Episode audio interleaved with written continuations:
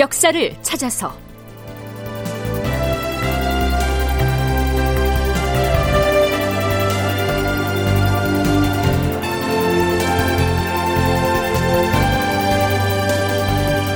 제 908편 이몽학의 반란군 홍주로 출격하다.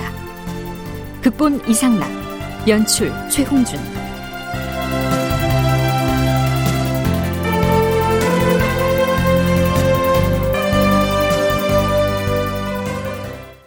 여러분 안녕하십니까?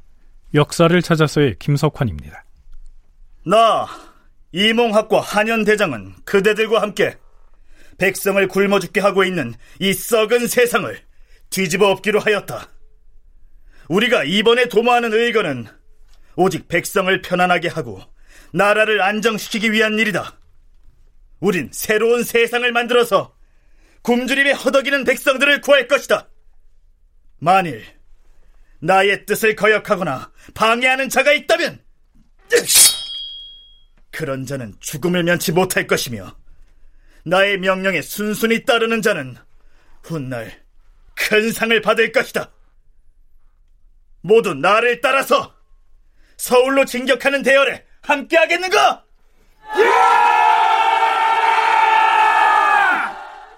이 자리에 모인 무량사의 승려들과 군관 그리고 의병 출신 장정들을 장군으로 임명해 군사를 거느리게 할 것이며 그 외의 뜻을 함께하는 문관과 무관들에게도 벼슬을 내릴 것이다.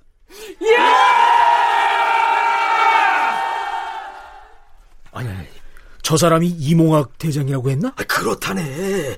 이번 거사를 준비하느라고 무량사 동굴 속에서 백일 기도를 했다는 소문이 바다하더라고. 우리가 서울로 진격해서 세상을 바꾸면 정말 우리도 고관 대작이 될 수 있을까? 아, 아, 좀 전에 그렇게 하겠다고 약속을 하지 않았나? 아이고야. 대장 저희는 살아있는 부처님이네 그려. 맞아, 어? 맞아. 불쌍한 백성들을 위해서 하늘이 내린 성분이고 말고. 어. 이몽학이 승려들과 속인들에게 장군의 칭호를 주고 문관과 무관들에게 청직과 현직의 벼슬을 부여하면서 북돋으니 선비 집안의 자제들과 고을의 무르배들이 대거 몰려와서 무리에 붙었다. 그들은 조아라 하면서 이몽학을 따랐으며 고관 대작이 될 꿈에 부풀어서 이몽학을 두고는 성불이 세상에 나왔다라고 칭송하였다. 선조 29년에 해당하는 1596년 7월 7일 반란 주모자 이몽학이 부여의 홍산현에서 거사를 결행할 군사들을 모아놓고 출정식을 거행하는 장면입니다. 그날 밤. 자, 우선 가까운 홍산현의 관하로 쳐들어가자.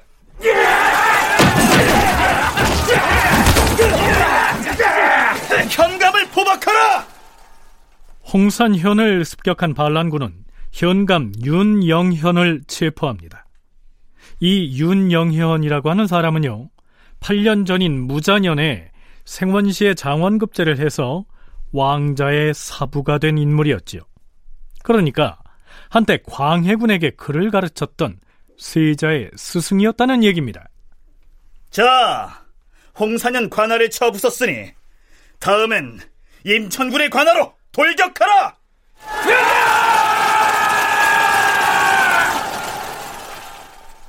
네, 지금도 충남 부여군에 임천면이 있지요. 반란군은 그곳에 설치됐던 임천군 관하로 쳐들어가서 군수인 박진국을 사로잡습니다. 대장! 저도 대장의 군사에 가담하여 함께 거사를 돕겠습니다! 저도 함께 하겠습니다! 나도 받아주시오! 나를 받아주면 우리 마을 장정들을 모두 데리고 오겠소! 저는 무기를 가져오겠습니다! 음, 자, 이제는 청양으로 가자!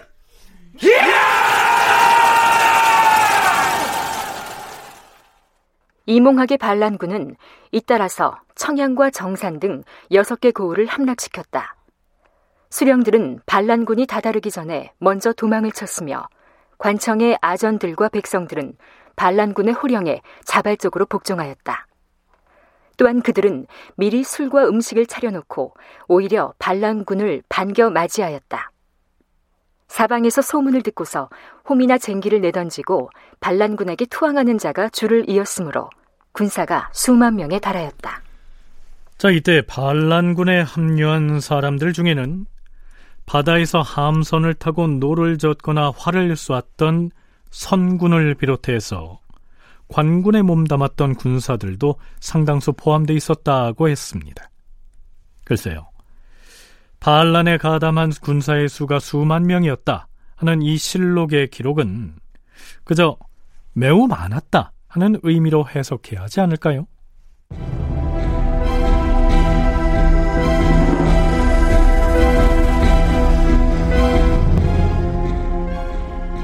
자, 그런데 반란군의 규모가 점점 불어나자 주모자인 이몽학이 좀 흥분을 했을까요? 그는 아직도 주저하면서 자신의 봉기를 의심쩍게 바라보는 사람들을 향해 기세 좋게 이렇게 외칩니다. 우린 이기고야 말 것이다! 우리들의 거사는 기필코 승리할 것이다! 잘 들어라. 임금으로부터 충용장이란 칭호를 받았던 의병장 김덕령 장군이 우리 군대와 연합하기로 했다. 어디 그뿐인가? 영남의 의병장 곽재우 장군을 비롯해 고원백 장군, 홍계남 장군 등이 모두 우리 군대와 홍해 연합하기로 비밀리에 약조를 했으며 우리가 서울로 진격해 올라가면 병조판서 이덕형도 우리에게 호응하기로 약속하였다. 어이, 어이, 아니, 지, 젊은 의병장 김동영도 같은 편이라고? 게다가 곽재우 장군까지 아, 글쎄 정, 정말일까? 세상에 그 병조 판서가 이몽학 대장하고 한 편이 되다니 야. 자 그렇다면 이몽학은 왜 전설적인 명성을 지닌 의병장들이 반란군의 우두머리인 자신과 연합을 할 것이라고 이렇게 큰 소리를 쳤을까요? 서강대 계승범 교수와 한국해양대 김강식 교수의 얘기 차례로 들어보시겠습니다. 사실 김덕령과 이몽학은 아무런 관련이 없는 걸로 드러났다고 볼 수가 있어요. 왜냐하면 아무런 증거가 없어요. 그러니까 김덕령도 나중에 잡혀와서 고문을 당할 때, 문초를 당할 때 내가 뭐 거짓일지언정 실토한 적도 없고요. 그냥 곤장 맞다가 죽거든요.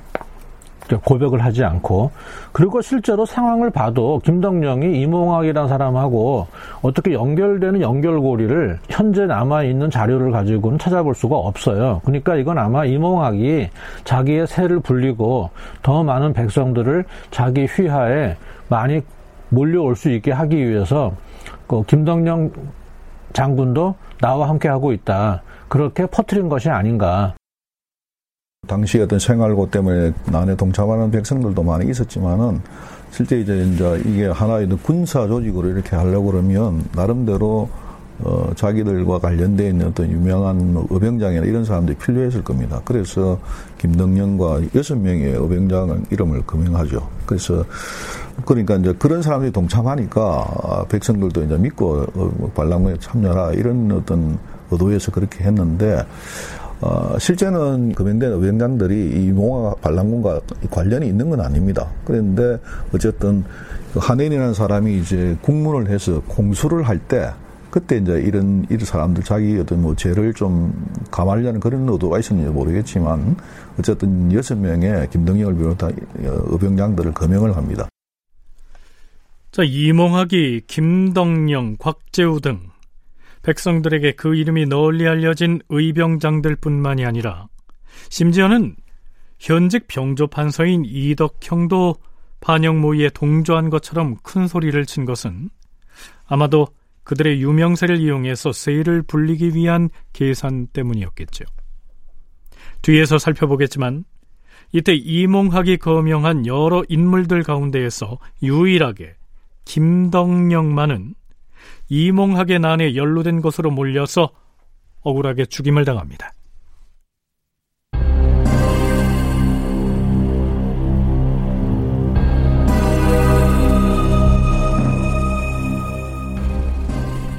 한편 충청도 일대에서 변란이 일어났다는 소식이 연이어 조정에 전해지자 선조도 비변사 당상들을 소집해서 대책을 논의합니다. 전하, 이번에 소동을 일으킨 도적들이 만일 예사롭지 않은 자들이라면 오래전부터 흉악한 음모를 꾸며서 여타의 도당들과 연합을 했을 것이옵니다. 그렇사옵니다. 아마도 각 고을의 아전이 그 반역 도당의 눈과 귀 노릇을 하지 않았다고 어찌 단언할 수 있겠사옵니까?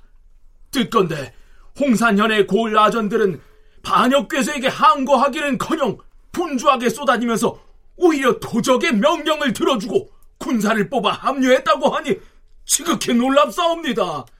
그 우두머리를 잡아내는 일이 여간 어렵지 않을 것 같사옵니다. 그러니 그 도적대가 도성으로 진격해 올 때까지 그저 손 놓고 방관하자는 것인가? 계책을 내놓아야 할 것 아닌가? 만일에 충청감사와 병마절도사 그리고 수사와 어사까지 모두 협력해서 각기 믿을 만한 사람을 가려보내서 다방면으로 방략을 마련하고 비밀리에 반역도당의 내부를 탐지해낸 다음에 부시에 출동하여 토벌을 하는 것이 상책일 것이옵니다. 지난번 송유진 사건 때처럼 그 도당들 내부를 이간시켜서 안에서 자기들끼리 반목하게 한 다음에 일망타진해야 하옵니다. 만일 반란도당의 규모와 움직임을 잘 살피지 못한 채로 오합지조를 동원했다가는 민심은 더욱 동요되고 환란이 더욱 심해질 것이옵니다. 전하, 큰 상을 내걸면 죽음을 무릅쓰고 공을 세우려는 사람이 있게 마련이옵니다. 어찌 충청도 안에 반역도당에 맞서서 나라의 명령을 따를 사람이 없겠사옵니까? 이러한 사람을 가려 뽑아서 다방면으로 계책을 마련하여 토벌하도록 감사, 병마사, 수사, 그리고 어사에게 선정관을 보내 비밀리에 어명을 내리시옵소서. 알겠느니라. 옛날 황건적이나 홍두적도 당초에는 소수의 인원으로 일어났다가 마침내는 천하의 근심거리가 되었다. 이번 도적들은 그 기세가 어떤지 자세히 알지는 못하겠으나 지금처럼 나라 사정이 위태한 때에 일어난 일이니 소홀히 여길 수가 없다. 도원수 권율에게 선전관을 보내서 전라도의 군사를 거느리고 충청도의 군사와 협력하여 역도를 토벌할 계책을 세우도록 전하라. 선조를 비롯한 비변사의 대신들도 충청도에서 일어난 이 비열란을 심상치 않게 여기고서 매우 조심스럽게 진압작전을 궁리하고 있었던 것이죠.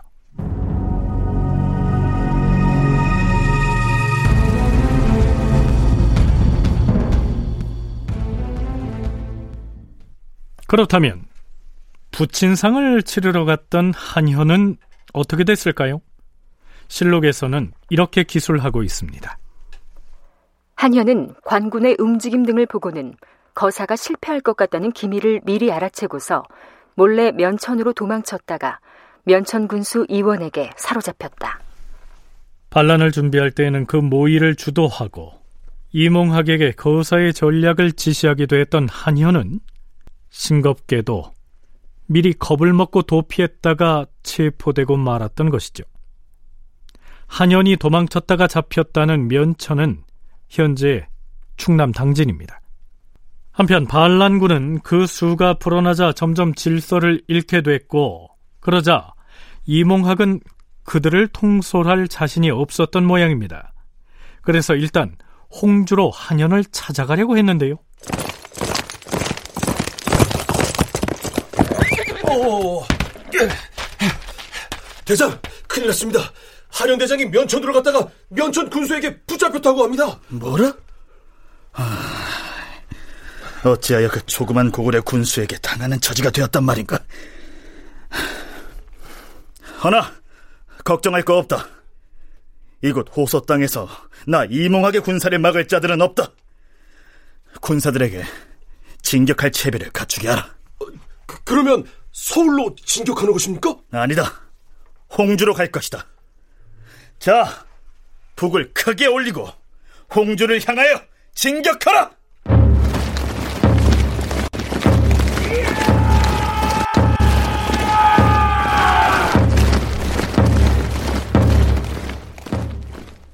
일찍이 거사에 착수하던 단계에서 한현이 이렇게 말했지요. 군사들의 사기가 꺾이기 전에 곧장 서울로 진격하는 것이 그중 상책이요. 성곽이 없는 충청도의 고을들을 이리저리 공격하는 것은 중책이요. 홍주로 진격하는 것은 하책 중의 하책이다. 그랬었는데 지금 이몽학의 반란군은 가장 하책을 쫓아서 지금의 홍성에 해당하는 홍주로 나아가고 있었던 것이죠. 한국해양대 김강식 교수의 얘기입니다. 나름대로 뭐 초기에 동갑계를 만들어서 무량사에서 천명 정도의 군사를 모으고 이렇게 해서 또 여섯 개 군현을 습격하고 하죠. 그래서 이렇게 어느 정도 성공을 거둔 것 같았는데 왜 실패하는가. 그런 과정에서 이제 이 한현이 자기 부친상이 나서 이 홍주로 이제 가죠. 홍주로 가서 있다가 보니까 이제 나름대로 관군이 준비가 되고 할 것 같으니까 이 사람도 이제 피신을 합니다. 그래서 면천으로 갔는데 면천에서 잡혀버리죠. 거기서 이제 잡혀버리니까 한쪽이 이제 완전히 그 난리를 잃어버리게 되는데 아, 한현이 처음에 안을 일으킬 때 아, 이야기한 게 군사를 규합해서 서울을 치는 게 제일 상책이고 그 다음에 그 충청도의 중심이 홍주를 치는 건 하책이라 그랬습니다. 그래 그랬는데 이 환연이 잡혀버리니까 아, 이몽학이 이제 서울로 가기보다는 홍주 쪽으로 공격을 하게 되죠. 자, 그럼 반란 진압에 나선 관군들은 어떤 계책을 세우고 어떻게 움직였을까요?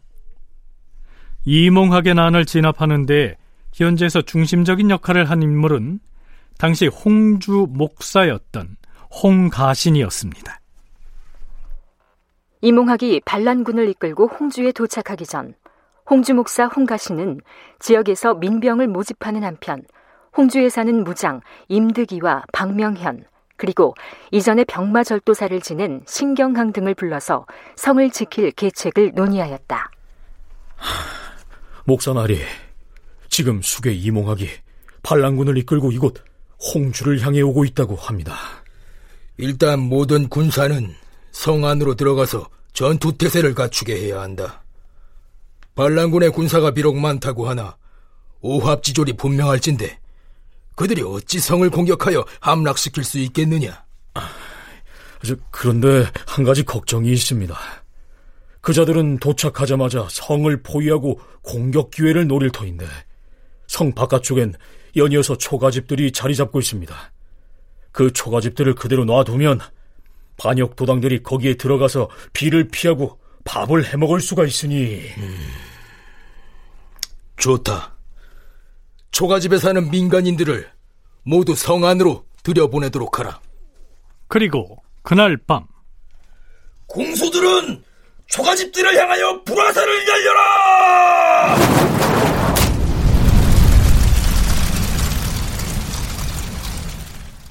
홍가시는 성 밖의 민간 초가집들을 모두 불태워 버립니다.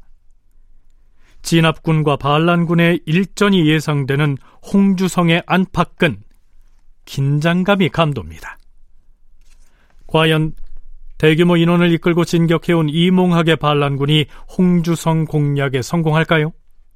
아니면 홍주 목사 홍가신이 이 성을 안전하게 지켜낼 수가 있을까요? 다큐멘터리 역사를 찾아서 다음 시간에 계속하겠습니다.